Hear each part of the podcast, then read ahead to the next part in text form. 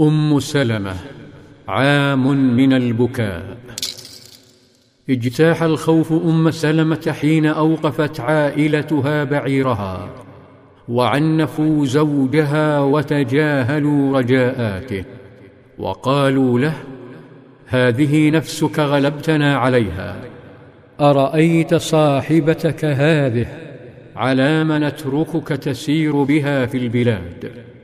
تقول رضي الله عنها فنزعوا خطام البعير من يده فأخذوني منه فاضت عينا أبي سلمة وتحير وقلت حيلته فودع زوجته وطفله وانطلق وحيدا حزينا نحو يثرب فوصلت أخباره إلى عشيرته فغضبوا وانطلقوا نحو أم سلمة. لا لمواساتها بل ليزيدوا من آلامها. ها هم أمام بيوت أهلها يطالبون بالطفل.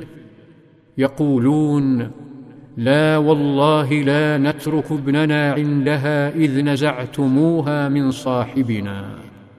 رفض أهلها فامتلأت الساحة بالضجيج والشجار والتلويح.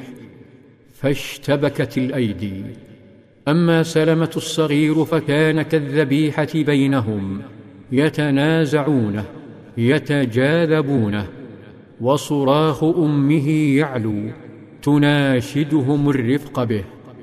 تقول رضي الله عنها تجاذب ابني سلمة بينهم حتى خلعوا يده. كان الطفل يتوجع يصرخ لا يستطيع تحريك يده من الألم. وفي النهاية تمكن أعمامه من انتزاعه وهو ينظر إلى أمه يناديها يمد يده السليمة نحوها حتى غابت عن عينيه. يتفطر قلبها يحرمها الفراق لذة الزاد وطعم الرقاد. يأخذها الحزن كل صباح إلى مكان يقال له الأبطح. تدعو الله وتئن وتبكي قرابة العام.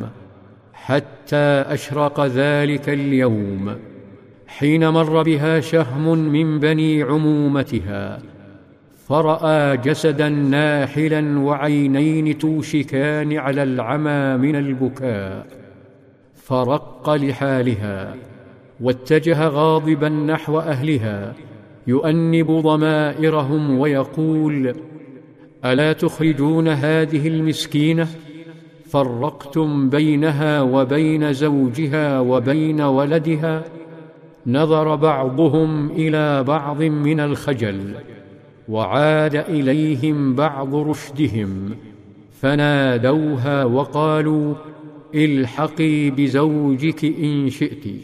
فتأهبت للرحيل المر دون صغيرها ولما علم أهل زوجها لحقوها التفتت خائفة إلى من يلاحقها ففوجئت بصغيرها يقبل كالحياة نحوها.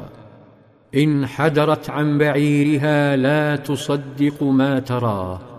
تركض نحوه تفتح ذراعيها وتحتضنه فتنهمر دموعها ويعلو أنينها وهي تضمه وتشمه وتضمد جراحها برائحته الحبيبة وتبدد وحشته بعد عام من اليتم والحرمان.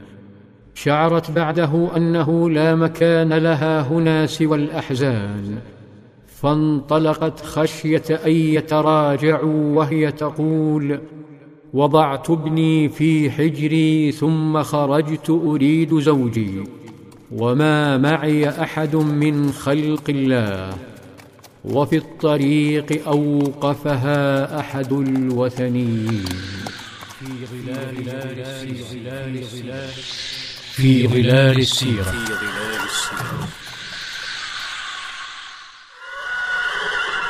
للتواصل موقعنا على شبكة الإنترنت الروضة dot com وعلى شبكات التواصل الاجتماعي فيسبوك يوتيوب وتويتر الروضة. والسلام عليكم ورحمة الله وبركاته. بصائر. بصائر.